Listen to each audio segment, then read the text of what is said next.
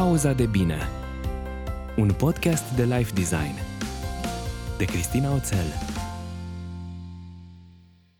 Bine te-am găsit la ultima pauză de bine oficială din acest an. Săptămâna viitoare avem un episod special pentru tine și vei înțelege atunci de ce este altfel.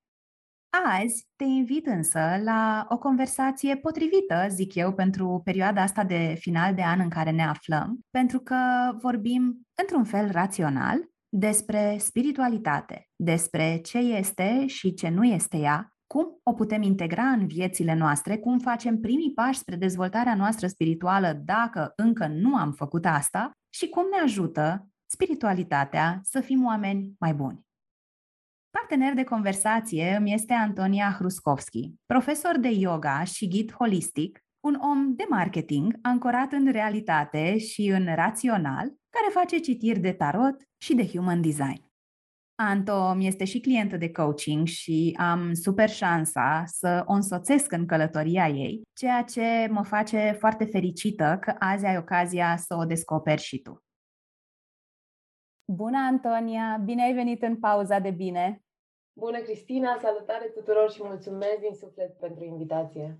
Eu abia aștept să văd unde ne poartă discuția. Noi suntem obișnuite cu un alt fel de setup. Noi ne vedem des în conversații de coaching sau îmi mai faci tu câte o sesiune în care mai aflu eu câte ceva despre mine. Astăzi um, o să te descos un pic și o să povestim despre all things uh, spirituality. Nu știu, mie mi se pare că E unul dintre conceptele greșit înțelese. Sunt foarte curioasă să ajungem acolo și să-mi povestești cum se văd, cum se aud lucrurile la tine și ce observi. Dar până atunci, așa cum fac de fiecare dată când am invitați, te rog să ne iei un pic în povestea ta. Cine este Antonia? Cum a ajuns ea să înțeleagă că rolul ei este de a fi ghid holistic pentru alți oameni și ce înseamnă asta de fapt? Da, astăzi um, îmi voi da voie să fiu o carte deschisă și am să încerc să împărtășesc cu voi cât mai multe din lucrurile pe care le-am învățat pe parcurs și am să vă invit și pe voi să, să aveți o curiozitate și o minte la fel de deschisă precum sunt eu să împărtășesc toate lucrurile astea cu voi. Într-adevăr, spiritualitatea este un uh, concept de foarte multe ori înțeles greșit pentru simplu fapt că nu avem uh, foarte multe informații raționale la, la dispoziție. Și motivul pentru care menționez cuvântul rațional e pentru că eu sunt Antonia, un om rațional, care um, a trăit aproape 10 ani în, în corporație, un fost corporatist și a um, găsit spiritualitatea pe drum. Dacă îmi spunea acum 10 ani că voi ajunge să fac lucrurile pe care le fac astăzi, probabil că ți-aș fi râs în față. Pentru că unul la mână, nu doar că nu credeam în lucrurile astea, dar nu făceau sens la nivel rațional. Iar asta este foarte important pentru mine. Spiritualitatea este greu de înțeles la nivel rațional și de cele mai multe ori foarte multe din elementele astea nu se pot înțelege cu cele cinci uh, simțuri ale noastre sau chiar la nivelul minții.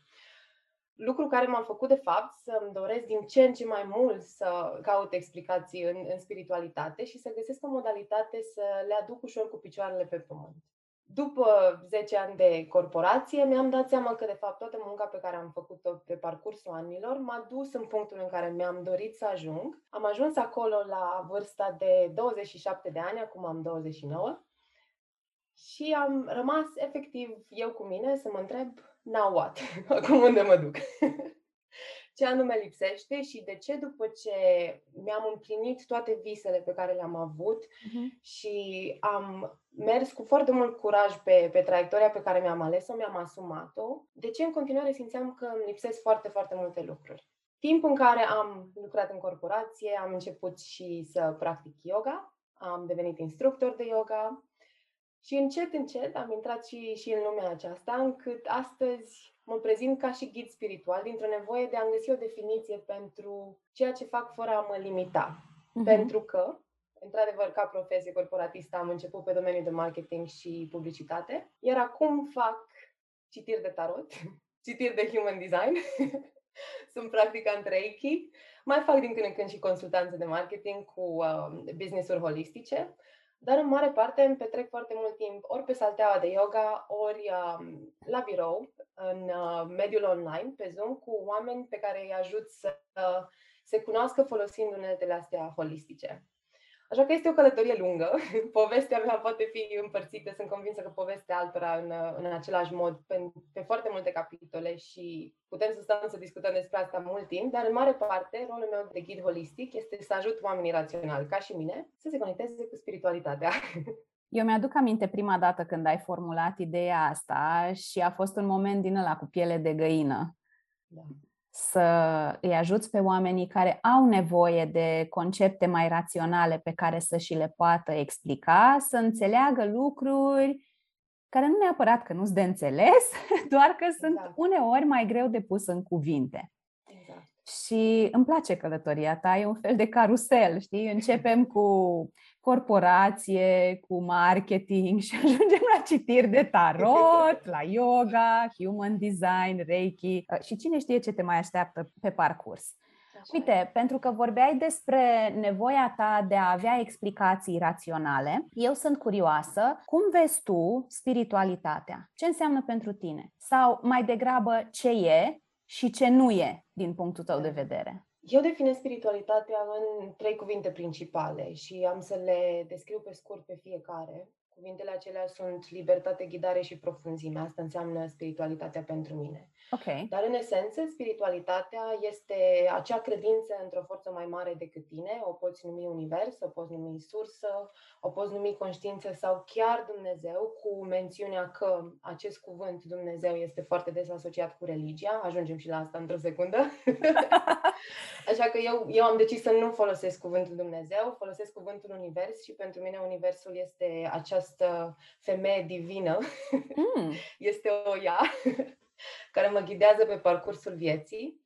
Și din nou, spiritualitatea este această credință de-a mea într-un suflet care practic a ales toate lucrurile pe care eu le-am experimentat în viața mea până acum și urmează să le experimentez. Că este real sau nu, nu este foarte important pentru mine, pentru că asta este o metaforă pe care eu o folosesc să dau sens vieții.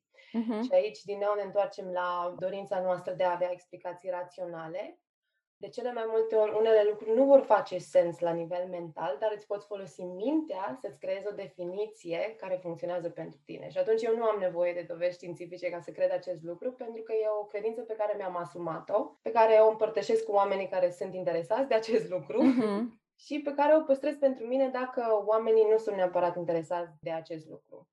Spiritualitatea e libertate pentru că consider că avem uh, libertatea de alegere și libertatea de, de a trăi în felul în care ne dorim și în același timp le oferim și oamenilor din jurul nostru același lucru, ceea ce înseamnă că adevărul meu poate nu este egal cu adevărul tău și asta este ok. Uh-huh. Atâta timp cât uh, nu ne facem rău unui altuia și nu ajungem să construim acea ierarhie în care unul este mai bun decât celălalt, nu este nicio problemă. Dacă vrei să crezi în anumite lucruri și consideri că funcționează pentru tine, avem libertatea de a face propriile noastre alegeri. Uh-huh. Al doilea lucru pe care îl folosesc să definez spiritualitatea este ghidare, pentru că menționase mai devreme existența acestui suflet în care eu cred. Și atunci, de cele mai multe ori când viața nu devine foarte ușoară, pentru că Spiritualitatea nu înseamnă că tot timpul uh, pășim pe cărări care sunt pavate de trandafiri și înconjurate de, de flori frumoase. Spiritualitatea are într-adevăr și părțile ei de umbră. Dar eu găsesc ghidare în spiritualitate pentru că dacă lucrurile nu sunt neapărat constructive, fac un pas în spate și îi spun sufletului meu, ok, take the wheel. Este mm-hmm. momentul ca tu să conduci toate lucrurile astea și profunzimea, al treilea cuvânt pe care îl folosesc ca să definez spiritualitatea, este pentru că m-a ajutat să răspund la întrebarea cine sunt. Cine sunt în spatele măștilor pe care le port și le purtăm cu toți în viața de zi cu zi. Nu este neapărat un lucru foarte rău, cine sunt uh, când nu sunt fica, iubita, antreprenorul, uh-huh. uh, marketing manager și toate rolurile pe care le iau și mi le asum în viața de zi cu zi. Și atunci spiritualitatea m-a învățat să definesc asta. Sunt un suflet care trece prin uh, experiența umană în momentul de față. Și atunci mi-am dat seama că de fapt sunt mult mai multe lucruri în spatele tuturor măștilor pe care le purtăm și rolurilor pe care le însușim în viața de zi cu zi. Și mă bucur mult că ai zis asta, că suntem niște suflete care au o experiență umană, pentru că mult mai des de atât aud ideea că suntem oameni care au suflet și nu neapărat că ar fi ceva greșit în asta, da, apropo de ideea asta că fiecare are propriul adevăr, Mi-a plăcut foarte mult ce ai zis, că ne putem folosi mintea să creăm acea definiție care ne ajută pe noi exact. să make sense of things, cumva. Și spuneai un pic mai devreme că atunci când spunem Dumnezeu, cumva mintea multora dintre noi se duce direct spre zona asta de religie. Ori, în opinia mea, spiritualitatea nu are legătură cu religia, nu e despre asta. Poate fi despre credință și fiecare crede în ce știe sau ce îi se potrivește, dar nu are legătură cu ideea de religie, cu dogme și așa mai departe. Și sunt curioasă dacă asta e poate una dintre preconcepțiile pe care le auzi des despre spiritualitate, e ceva ce îi oprește pe oameni din a explora latura asta, sau dacă ai auzit alte lucruri des, frecvent, cumva îmi vine să zic greșite. Hai să zicem prejudecăți despre. Prejudecăți, da. Sunt într-adevăr două lucruri care ies în cale destul de des. În, în primul rând, um, asocierea spiritualității cu religia și înțeleg practic de unde vine, mai ales um, după ce am crescut într-o cultură ortodoxă, în care uh-huh. religia într-adevăr a fost prezentă în viața mea, cu toate că părinții mei nu au fost oameni dedicați practicii ortodoxiei. Dar um, am văzut și am observat destul de multe lucruri în jurul meu și atunci ortodoxia cred că este prezentă la nivel colectiv în, în mediul în care eu am crescut, uh-huh. respectiv România pe parcurs, eu am învățat să-mi pun foarte multe întrebări și am observat că erau foarte multe lucruri cu care eu nu mai rezonam. De la dogma pe care tu ai menționat-o, la faptul că există această credință într-un Dumnezeu în fața căruia trebuie să te supui. Și atunci, din acest motiv, există foarte multe preconcepții legate de spiritualitate, pentru că sunt foarte mulți oameni care în continuare asociază spiritualitatea cu religia. Iar asta este una din primele preconcepții pe care eu le întâlnesc în călătoria mea de, de ghid holistic și de a lucra cu oamenii. Oamenii cred că spiritualitatea este religie și nu este. Spiritualitatea, după cum am definit-o mai devreme, cel puțin din punctul meu de vedere, este o practică, dacă vrem să o numim așa, sau un stil de viață care, de fapt, nu are limite în niciun fel. Și o altă preconcepție pe care eu o întâlnesc destul de des și care mă amuză foarte tare este la polul opus, este că spiritualitatea este pentru acești hipioți care uh, fug la mare în fiecare an să facă tot felul de lucruri, este pentru acești oameni desprinși de realitate care trăiesc printre unicorni sau aceste zâne care nu fac altceva decât uh, să se conecteze cu natura toată ziua. Dacă tu îți dorești ca spiritualitatea să fie acest lucru, atunci perfect, foarte bine, asumă acest lucru și consideră că ăsta este lucru care te poate ajuta pe tine în viața de zi cu zi. Dar poți să fii un om foarte rațional, poți să fii un om corporatist, poți să fii un medic, poți să fii un doctor și să practici spiritualitatea. Mm-hmm. Și atunci, de cele mai multe ori, râd, mai ales când uh, lucrez uh, unul la unul cu oamenii din jurul meu, care vin la mine ori pentru citiri de tarot, ori pentru citiri de human design, rămân foarte șocați de cât de normală sunt și normală între ghilimele, bineînțeles, pentru că nu vreau să definez normalitatea. Și la început eram oarecum șocată, dar ce vrei să spui? Ce anume consider că nu e normal în a avea o citire de, de tarot, de exemplu. Uh-huh. Și chiar um, am un inside joke cu prietenele mele, tot timpul râdem că atunci când fac citiri de tarot trebuie neapărat să-mi pun un dinte de aur în față și să-mi aduc globul de cristal și să încep să ghicesc. și atunci o altă preconcepție este asta legată de spiritualitatea a fi doar pentru, pentru oameni ciudați. Definește ciudatul cum funcționează mai bine mm-hmm. pentru tine. Da, da, vezi, e cumva de înțeles, apropo de ciudat și normal, pentru că da. sunt niște lucruri pe care, exact așa cum spuneai tu despre spiritualitate, fiecare ni le definim pentru noi înșine. Și atunci, da, dacă eu am în, în minte ideea asta că spiritualitatea e pentru ciudați și mă întâlnesc cu tine, o să am un moment din ăla de what? Tu ești cam normală pentru, pentru a vorbi despre astfel de lucruri. Îmi place mult felul în care vezi tu lucrurile și cred că se reflectă ideea asta de libertate despre care vorbeai.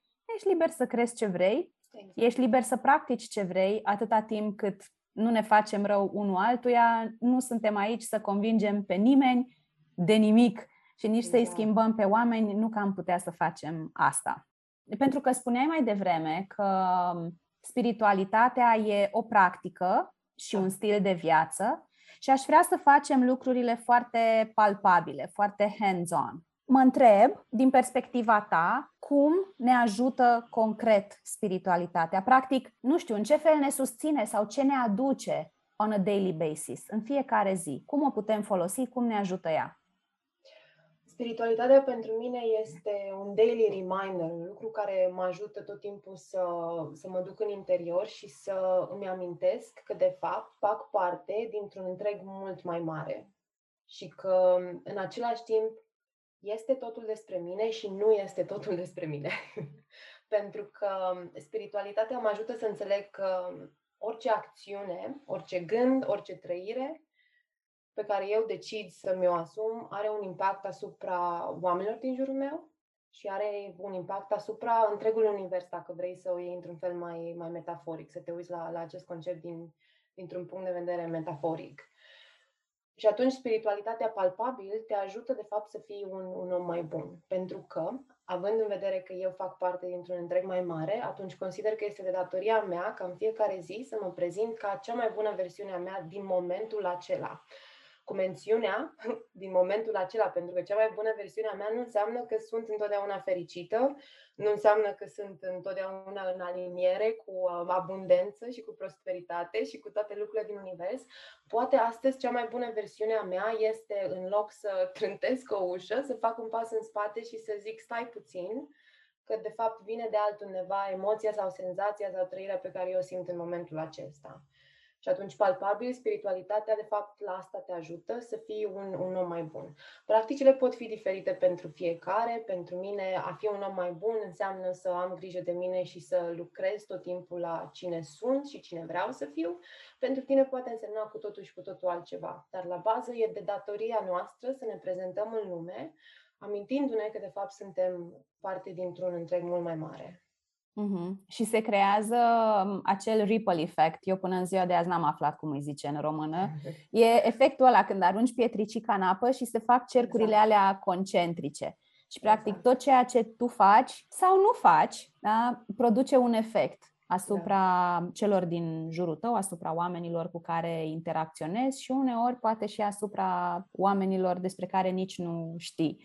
Mă gândesc acum la efectele episoadelor de podcast care sunt ascultate de mii de oameni și pe marea majoritate nu îi cunosc. Mulți nici măcar nu-mi spun, da, uite, am ascultat acest episod și s-a întâmplat cu tare și cu tare lucru pentru, pentru mine. De asta zic că de multe ori nici măcar nu ne dăm seama în ce fel ceea ce facem, ceea ce spunem, felul în care ne prezentăm în lume în fiecare zi îi influențează pe ceilalți.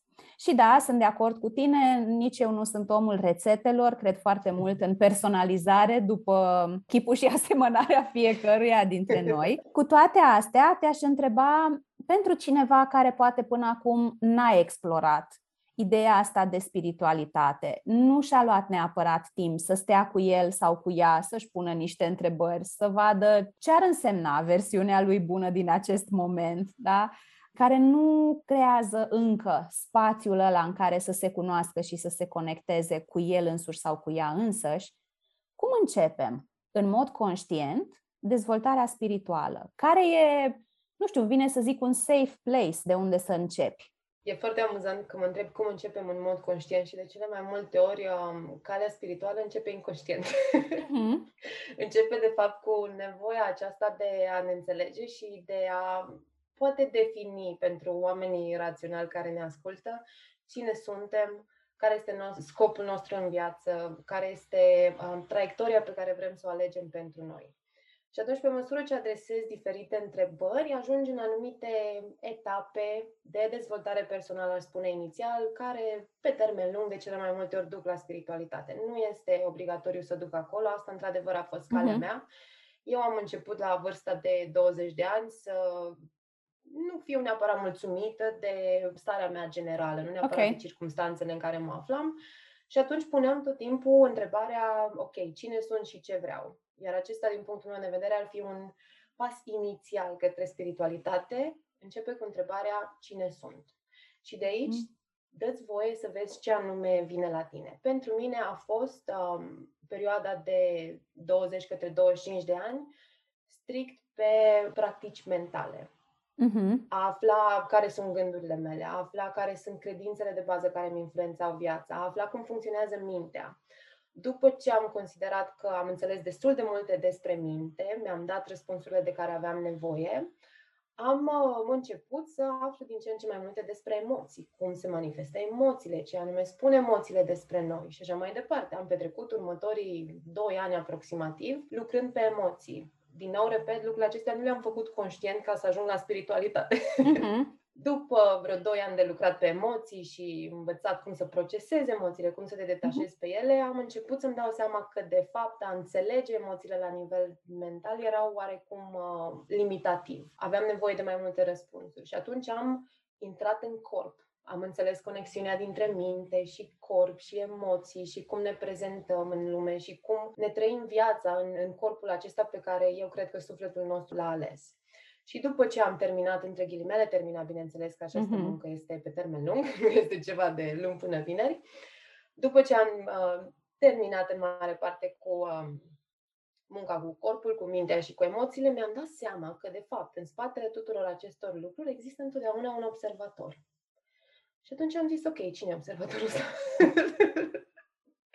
hai să aflăm puțin mai multe despre el. Și am început să, să caut, urmărindu-mi curiozitatea și interesele în uh, diferite modele filozofice, psihologice, ca să ajung la spiritualitate și la credințele pe care eu acum le, le însușesc, respectiv faptul că suntem un, un suflet care are experiența umană. Asta nu înseamnă că fiecare om ar trebui să treacă prin uh, același sistem prin care am trecut eu, să lucrez la minte, să lucrez la emoții, la corp și așa mai departe. Singurul sfat pe care aș putea să-l ofer este să încep cu întrebarea cine sunt și să vezi unde te duce. Poate tu ai norocul să ajungi la spiritualitate după două luni. Mie mi-a luat aproape 10 ani. Ai zice da. că e o întrebare simplă, cine sunt? Gândindu-mă la căutările mele, eu mi-aduc aminte că primele răspunsuri pe care mi le-am dat la întrebarea asta, apropo de a folosi ce ți este cel mai familiar, mintea, hai să vedem ce e acolo, mi-am înșirat toate etichetele. Da. De la mamă, la soție, la fică, la profesionist și așa mai departe. Și a durat ceva până să înțeleg că, de fapt, există ceva dincolo de aceste etichete, dar bun și așa. Da. Ca alternativă, ce am descoperit că funcționează, că ne ajută să narrow things down, să limităm un pic numărul de opțiuni exact. și să nu mai fie așa copleșitor, e să ne întrebăm cine nu suntem. Uneori, când ne întrebăm cine nu suntem, ce nu vrem și ne, ne răspundem cu sinceritate, obținem niște filtre, știi, pe care apoi le aplici pe opțiunile rămase și parcă face căutarea uneori ceva mai ușoară. Este filtrul meu, apropo de filtre, dar poate e cineva care are nevoie de varianta asta, care poate se gândește așa speriat că cine sunt, nu știu cine sunt. Și da, mi-a plăcut mult călătoria asta a ta graduală și înțeleg din ce spui că drumul tău spre dezvoltarea asta spirituală a început de la un disconfort. Ceva nu se mai lega, ceva nu se mai pupa, nu te mai simțeai bine fără să știi neapărat de ce. Și ai început să-ți pui întrebări. Folosim mintea. Da? Ne place să găsim explicații, ne place să raționalizăm, ne place să avem răspunsuri și ți-ai pus foarte multe întrebări. După care înțelegi că gândurile astea vin și ele de undeva și că există niște emoții și că la rândul lor gândurile generează alte emoții și te-ai dus cumva cu un nivel mai în profunzime, pentru că tot vorbeai de profunzime și spiritualitate, pentru ca mai apoi să înțelegi că emoțiile astea locuiesc în corp și că au tot felul de efecte și că corpul ăsta în care noi trăim, casa noastră pe pământ, cumva îți comunică tot timpul, doar că o foarte bună bucată din timp habar n-avem de lucrul ăsta Ba, poate chiar ni se pare o prostie și respingem ideea asta, da? Din cum să iau eu informații de la corp. Ce mai e și vrăjitoria asta? Ca să ajungi abia mai apoi la what else? În ce alt fel aș putea să-mi mai explic niște lucruri? Ce altceva mai pot afla de la mine? Și eu cred foarte mult că oamenii văd ce sunt pregătiți să vadă, este un lucru pe care îl spun des. De asta atunci când ne vine nouă ideea grozavă să-i ajutăm pe alții să se schimbe sau să ne propunem chiar să-i schimbăm noi, dincolo de faptul că dacă omul ăla nu e angajat în această schimbare, vorbim despre, da, vorbim discuții, nu toată lumea este pregătită să vadă lucrurile pe care poate noi le vedem azi și poate nu vor fi niciodată. Și cred că tot de, într-un fel, tot de latura asta de spiritualitate ține și ideea asta de, da, sunt eu cea mai bună versiune a mea care pot fi azi, e despre cum pot eu să fiu un om mai bun în lumea asta și e despre cum îi pot accepta și pe ceilalți așa cum sunt, plecând de la premiza că oamenii fac ce pot ei mai bine în momentul respectiv. Și uite că vorbeam despre întrebări, vorbeam despre a te cunoaște, a înțelege niște lucruri despre tine. Suntem la final de an și poate e mai ușor de creat spațiu pentru a ne gândi la niște lucruri și de a ne uita înapoi, mai ales că vin și sărbătorile, poate urmează și niște zile sau săptămâni de vacanță. Știu că pentru tine anul ăsta a fost uh, unul plin de joacă, a fost un an de explorat, cu mai multe sau mai puține bătăi de cap, cu mai multă sau mai puțină împotrivire, apropo de descoperirile tale. Sunt curioasă. Dacă acum te-ai uitat înapoi la 2021, ce crezi că ai învățat despre tine anul ăsta? În 2021 am învățat poate cele mai multe lucruri despre mine și uitându-mă în spate, abia acum încep să realizez de fapt cât de important a fost anul acesta de confuzie pentru mine, un an de joacă pe care tu l-ai numit un an de joacă și într-adevăr a fost așa, dar a fost și un an de exemple de așa nu, pentru că le-ai menționat mai devreme. Uh-huh. și un lucru care este într-adevăr foarte important, mai ales în călătoria spirituală, e că de foarte multe ori o să dăm de o grămadă de exemple de genul de oameni din, din jurul nostru care nu sunt neapărat în aliniere cu ceea ce ne dorim noi, de oportunități. Și atunci, pentru mine, 2021 a fost să învăț să fiu cine vreau eu să fiu, fără să fiu um, în niciun fel influențată de lucrurile din jurul meu. Și atunci să-mi dau voie să mă joc, să încerc foarte multe lucruri, să încerc să îmbin toate lucrurile pe care eu le-am învățat în, în acești 10 ani și să văd unde mă duc. Pentru că mintea mea rațională tot timpul își dorește să știu exact ce se întâmplă. Îmi doresc, ok, vreau să lansez acest proiect, vreau să știu exact dacă o să funcționeze sau nu, să nu pierd mm. timpul cu el. Mm-hmm. Sigur, succes! În cazul, în cazul în care nu funcționează. Și atunci, în primul rând, asta am învățat eu, eu despre mine, să îmi dau voie să trec prin această etapă de curiozitate și de joacă. Și a fost o lecție foarte grea, pentru că... Ce a făcut-o să fie grea? A făcut-o să fie grea nevoia mea de a avea siguranță și confort, care face parte din personalitatea mea. Personalitatea mea are așa o dualitate în care îmi doresc foarte mult să mă împing tot timpul, să progresez, să învăț foarte multe și să am curajul să îmi construiesc viața pe care mi-o doresc, dar în același timp să am uh, siguranța unui venit stabil, să am uh, siguranța unui statut pe care mi l-am dobândit singură. Uh-huh.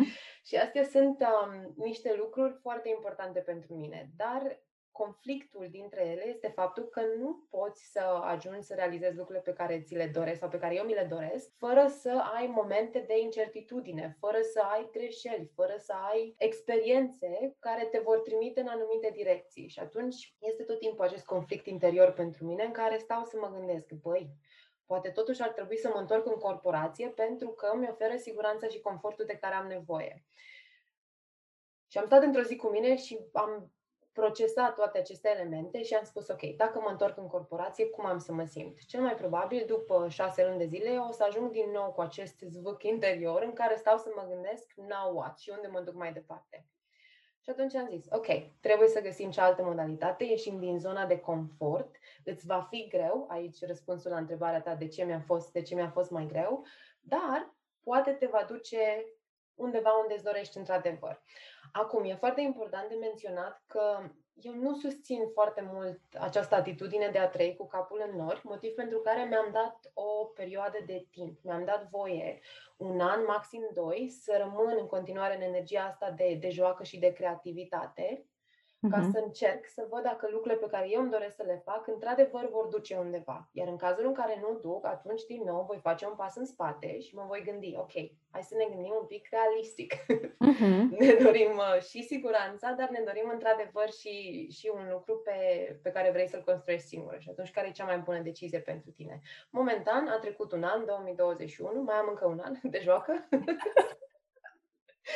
și eventual putem să vorbim din nou anul viitor. Deci asta este una din, din lecțiile pe care le-am avut și o altă lecție foarte interesantă și lecția care m-a condus către a apela la tine și către a avea relația asta pe care noi avem acum, pentru care sunt foarte recunoscătoare, este faptul că am realizat că eu sunt un șef cu foarte multe standarde, dar în același timp sunt și un uh, angajat foarte leneș. în Nasol! În condițiile în care eu sunt propriul meu șef, um, am realizat că de fapt am nevoie de ajutor. Uh-huh. Și atunci a fost lecția aceasta de a avea curajul să cer ajutorul respectiv uh-huh. și să zic, ok, astea sunt um, capacitățile mele, astea sunt lucrurile care mă limitează. Pot, într-adevăr, să trec peste acele limitări singură, dar probabil că va dura un an, doi sau trei. Uh-huh. Ori în momentul în care lucrez cu un om specializat pe acest lucru, în cazul nostru um, eu lucrând cu tine, automat transformarea mea este mult mai rapidă. Și atunci, pentru mine, din nou, asta a fost o lecție relativ grea, pentru că nu mi era confortabil să cer ajutorul. Uh-huh. Dar mă bucur din suflet că am făcut-o și aș recomanda tuturor ascultătorilor noștri să ceară ajutorul. Nu există nimic rău în a cere ajutorul. Da. De cele mai multe ori, de fapt, realizezi că un om din exterior te poate ajuta să faci progres mult mai repede decât ai fi făcut singur. Aia nu înseamnă că nu ești capabil singur, ești capabil singur. Uh-huh. Dar de cele mai multe ori nu o faci. De multe ori, din experiența mea, pleacă și din niște convingeri limitative pe care le avem, că trebuie să ne exact. descurcăm exact. singuri, că nu există să nu poți, cum altul poate și tu nu, e o rușine exact. să cere ajutor uh, și multe alte variațiuni pe aceeași temă. Și mm, cred că avem asocieri din astea negative cu ideea de a cere sprijin. Pe lângă ce ai spus tu, motivul pentru care eu recomand să lucrăm cu oameni specializați în ce avem noi nevoie și la rândul meu lucrez cu oameni care să mă ajute, te ajută să descoperi acele puncte oarbe, te ajută să identifici limitări. Pentru că dacă tu ești în povestea ta, da, eu nu zic că nu se poate să identifici limitările respective, doar că vorba aia nu poți rezolva o problemă cu același nivel de gândire care a creat-o. Exact. Și uneori e nevoie de cineva, un observator, cum să zic, neutru, din exterior, care nu te judecă în niciun fel, în fața căruia tu nu poți să greșești, nu, da, nu te critică,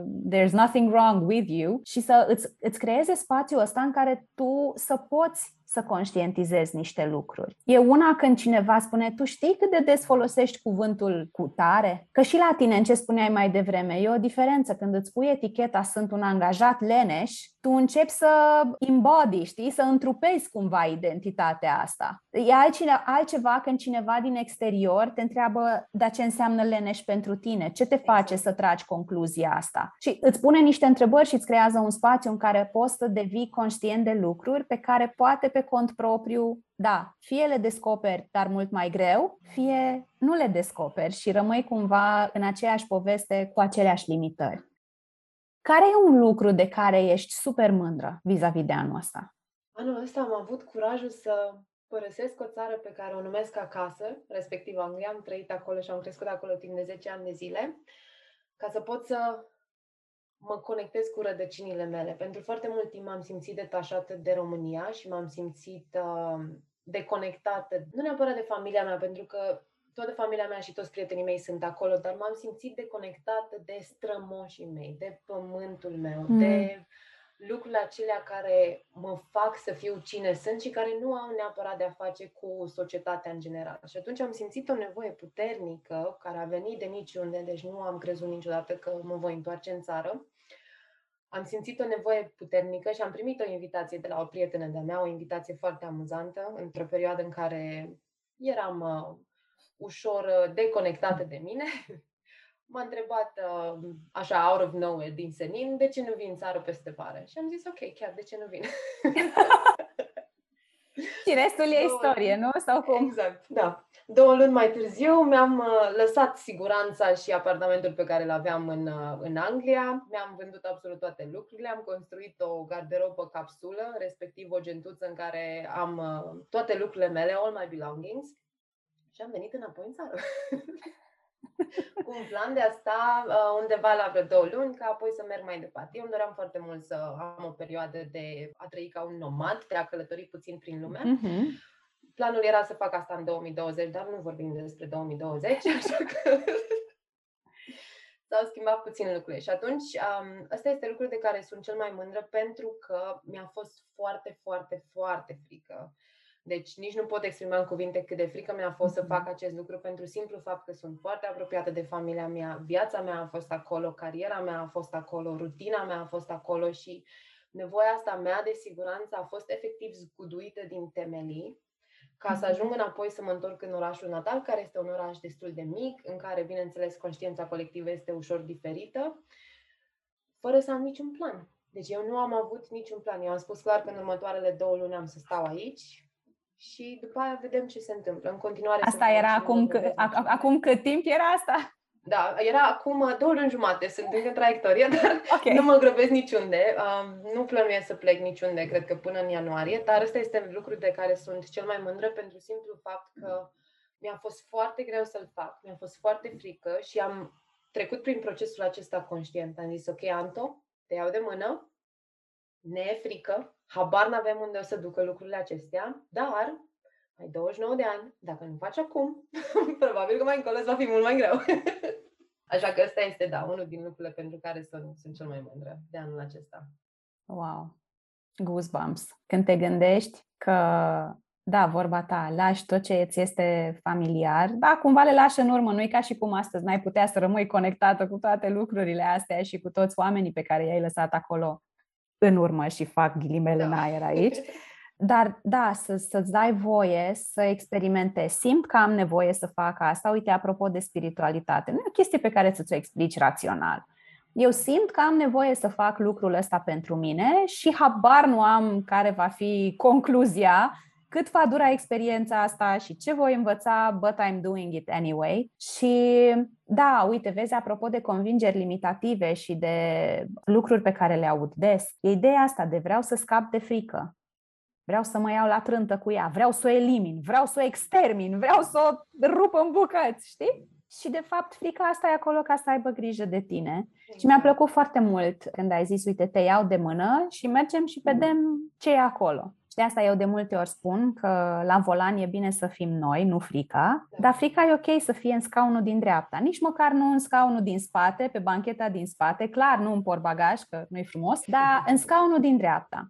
Da, îți mulțumesc că vrei să ai grijă de mine și acum facem ce simt eu că avem de făcut. Gândindu-te la momentele astea ale tale de a te uita înapoi la anul ăsta și la spațiul de a reflecta la ce ni se întâmplă, la felurile în care ne schimbăm, la ce crezi tu că ar trebui să ne uităm sau spre ce să ne îndreptăm atenția la final de an?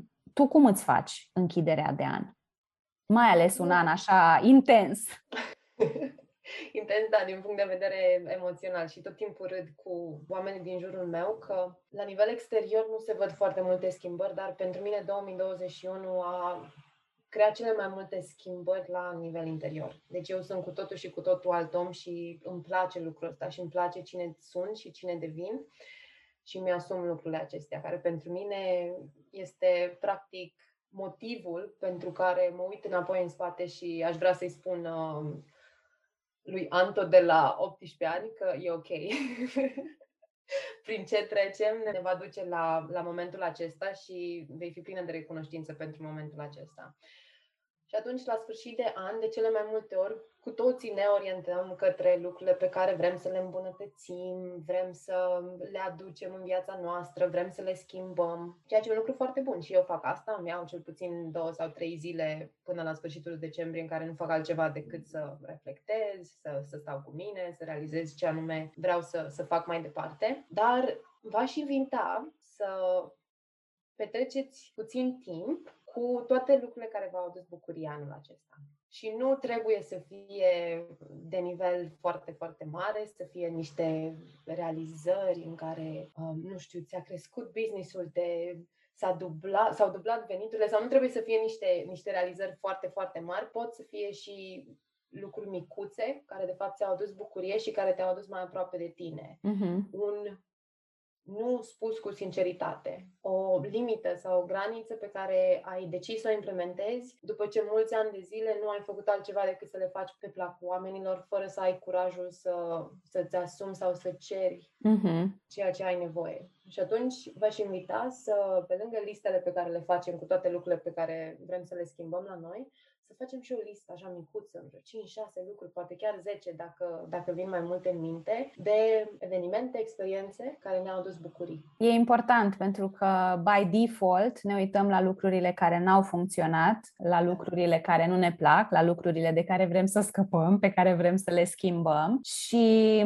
cred că mai e și tendința asta de a sări direct la ce vrem să facem în viitor fără să ne uităm un pic la ce ni s-a întâmplat anul ăsta și în ce fel ne-am transformat, în mod special dacă vorbim de schimbările astea interioare, ca să ne asigurăm că venim dintr-un loc cât mai conștient și că nu repetăm aceleași greșeli și că aducem mai mult din noi, mai mult din lucrurile astea care ne plac, din bucurile astea și în anul următor. Și eu aș plusa, eu aș zice să scrie o pagină să-și dea voie să scrie, sigur, acum mai putea să scrii, știi, pe cinci rânduri și să scrii mare, dar uh, mai ales dacă vorbim la nivel de an, eu aș extinde provocarea și le-aș zice, scrieți o pagină, cel puțin, de lucruri care v-au plăcut, de momente în care v-ați simțit bine, de momente care au generat bucurie și întrebați-vă dacă erați singuri, dacă erați cu cineva, ce se întâmpla concret, ca să, ca să și înțelegem. Știi, pe de o parte, da, hai să sărbătorim bucuria, dar hai să înțelegem și ce a adus bucuria respectivă. A fost despre alți oameni, a fost despre alinieri, despre potriviri, de, știi, s-au aliniat planetele și ce înseamnă asta. Au fost momente de flow, ce a fost acolo? Nu de altă, dacă să putem să facem mai mult din asta și în anul exact. următor. Ne-am uitat un pic la spiritualitate, la ce înseamnă, la ce nu înseamnă, la feluri în care putem să începem să o facem parte din viața noastră de zi cu zi, prin a ne folosi de minte, prin a ne folosi de emoții, de corp și de a ne lua acest timp de a sta cu noi. Am vorbit despre felul în care, cu această conștientizare și cu toate informațiile astea, putem să închidem anul, putem să ne uităm la ce am învățat, la felul în care am crescut, am evoluat în anul ăsta, respectiv ce am putea să facem în anul următor sau în anii următori și sper că am reușit să facem conversația cât mai palpabilă, mai doable, nu știu, să fie cât mai orientată spre acțiune sau să fie ușor pentru cei care ne ascultă să facă pași către dezvoltarea lor spirituală. Înainte să te întreb de pauza de bine și alte lucruri de genul ăsta, așa nice and cozy, sunt curioasă care îi spune tu gândindu-te și la călătoria ta, dar gândindu-te și la ceea ce experimentezi în relația cu clienții tăi, care sunt trei adevăruri evergreen despre spiritualitate, acele timeless truths care vor sta în picioare și peste 5 ani și peste 10 ani, chestiile alea de bun simț. Da. În primul și în primul rând, un lucru pe care trebuie să luăm din spiritualitate este că adevăratul ghid spiritual se află întotdeauna în interiorul tău și orice fel de ghid holistic, maestru spiritual, învățător, om cu care lucrezi, nu face altceva decât să-ți arate drumul către acel ghid din interior. Uh-huh. Într-adevăr, sunt oameni care sunt uh, specializați, elevați, calificați în funcție de cum vrei să numești și te pot ajuta să vezi aceste lucruri. Dar tot timpul te vor îndrepta către ghidul din, din interior. În cazul în care lucrezi cu un ghid spiritual care observ că nu face acest lucru, poate vrei să spui o întrebare dacă e neapărat ghidul uh, corect pentru tine. Uh-huh. pentru că, într-adevăr, și în spiritualitate există și partea aceasta de umbră, în care sunt foarte mulți uh, oameni cu ego-uri spirituale care se cred mai buni sau mai puțin buni, ceea ce duce, de fapt, și la al doilea adevăr, evergreen, acela fiind că a fi spiritual nu te face cu nimic mai bun sau, sau mai ciudat. Exact, sau mai ciudat. Bine, poate te face un pic mai ciudat, nu, dar acum depinde de practicile pe care decizi să, să le folosești. Unele sunt într-adevăr ușor ciudate, atâta timp cât ți le asumi și nu faci rău nimănui, inclusiv ție, e foarte important să menționăm mm-hmm. acest lucru. pot rămâne ciudate. A fi ciudat nu e neapărat un lucru rău. Dar uh, e foarte important să, să înțelegem că doar pentru faptul că suntem spirituali, că avem aceste practici spirituale de elevare, de creșterea energiei, a conștiinței și așa mai departe, nu înseamnă că suntem superiori. Dacă în, consider, în continuare ne considerăm superiori, atunci poate că nu suntem chiar spirituali, poate că suntem uh, așa ușor uh, conectați cu ego-ul nostru, care dorește a fi spiritual. Ușor mai mult, așa. exact. Și um, o altă lecție, un alt adevăr evergreen din spiritualitate este că în engleză se spune there's no one size fits all. Deci nu există un singur tipar, tipar care se potrivește pentru toată lumea. Felul în care definesc eu spiritualitatea poate fi diferit de felul tău în care definești spiritualitatea, iar asta e ok. E ok să ai propria ta versiune, din nou cu mențiunea că dorim să fim conștienți că de fapt facem parte dintr-un întreg mai mare și că ceea ce facem îi afectează și pe cei din jurul nostru. Așa că atâta timp cât, să zicem, nu-mi bați la ușă în fiecare dimineață să-mi explici despre credința ta de spiritualitate, we can live together. Deci să nu venim să-ți batem la ușă în fiecare zi. Eventual lăsați un mesaj. Cum arată pentru tine o pauză de bine, Anto? O pauză de bine pentru mine este fără, în primul rând, orice activitate fără social media sau conectare online. Pe cât de mult îmi place acest uh, univers online și consider că, într-adevăr, um, este probabil cel mai bun lucru care mi s-a întâmplat în, în viața noastră din, din punct de vedere tehnologic, Pauza de bine pentru mine înseamnă deconectare completă de telefon, de mediul online și de cele mai multe ori și de alți oameni. Mie îmi place foarte mult să petrec timp cu mine, nu sunt neapărat un om solitar, iubesc oamenii și, într-adevăr, îmi place să petrec foarte mult timp și cu oameni, dar pauza de bine pentru mine înseamnă timp cu mine în care învăț sau studiez despre lucrurile care îmi plac. În cazul uh-huh. de față, spiritualitatea este noua mea obsesie. sau uh, meditezi sau o plimbare în natură. Practic orice îmi dă voie să fiu eu cu mine și de cele mai multe ori am ajuns să îmi detașez oarecum atașamentul ăsta mental de cine sunt eu ca om și să zic, ok, Anto, să vorbesc cu mine la persoana a treia. Astăzi avem o oră în care stăm împreună. Bineînțeles că nu fac asta cu voce tare pe stradă, pentru că duce în extrema cealaltă, dar pauza de vine pentru mine este orice activitate care îmi dă voie să rămân uh, cu mine în prezent. Mm-hmm.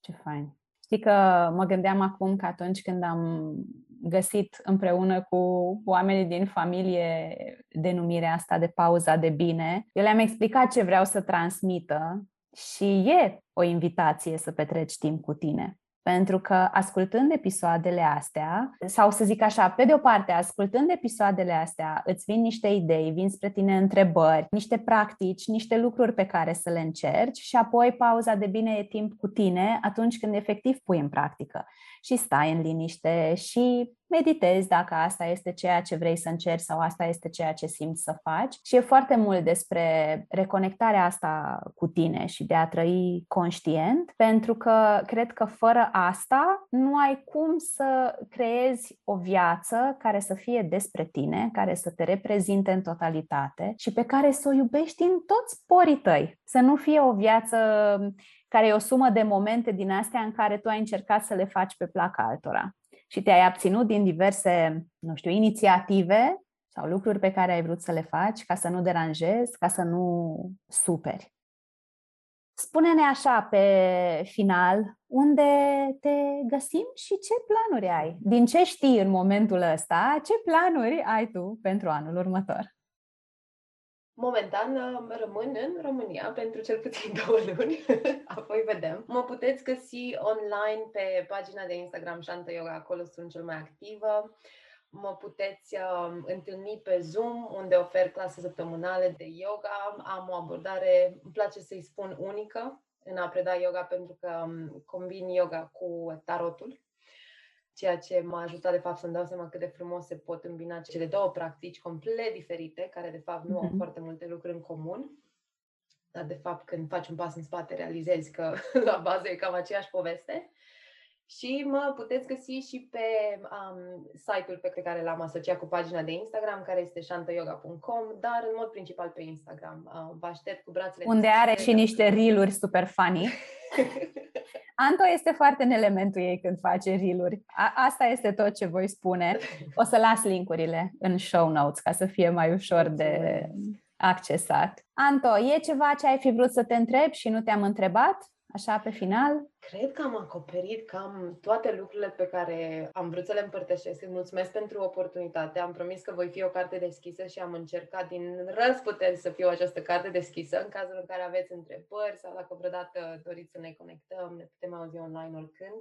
Și îți mulțumesc din suflet pentru această oportunitate. E, e o onoare pentru mine să fac parte din uh, comunitatea asta frumoasă pe care tu ai creat-o aici și uh, chiar mă bucur că am avut o pauză de bine cu tine acum. Chiar a fost, chiar a fost. Nu se vede înregistrare, dar eu i-am arătat Antoniei că am un brade din ăsta mititel pe masă, i-am pus și beculețe. Eu sunt foarte așa in the holiday spirit deja. Vreau să-ți mulțumesc pentru tot ce ne-ai oferit, pentru felul în care ni te-ai arătat și pentru că ai adus un pic de rațional în toată povestea asta cu spiritualitatea și îmi place că am adus-o un pic mai cu picioarele pe pământ, îmi vine să zic acum. Știi, să nu mai fie așa, uh, să fie ceva un pic mai relatable, ceva mai abordabil. Îți mulțumesc! Mulțumesc și eu! Aici încheiem episodul de azi cu numărul 76. Sper din tot sufletul ca energia faină și bubbly a Antoniei să fie ajuns și la tine. La mine garantat a avut efecte faine. Nu uita să dai share episodului în social media și să ne dai tag și mie și Antoniei să știm cum ți s-a părut și ce ți-ai luat util din el. Cum îți spuneam, săptămâna viitoare vine către tine un episod special, ultimul din acest an. Până atunci însă, ține minte că și tu poți să îți creezi o viață pe care să o iubești. Pauza de bine. Un podcast de life design. De Cristina Oțel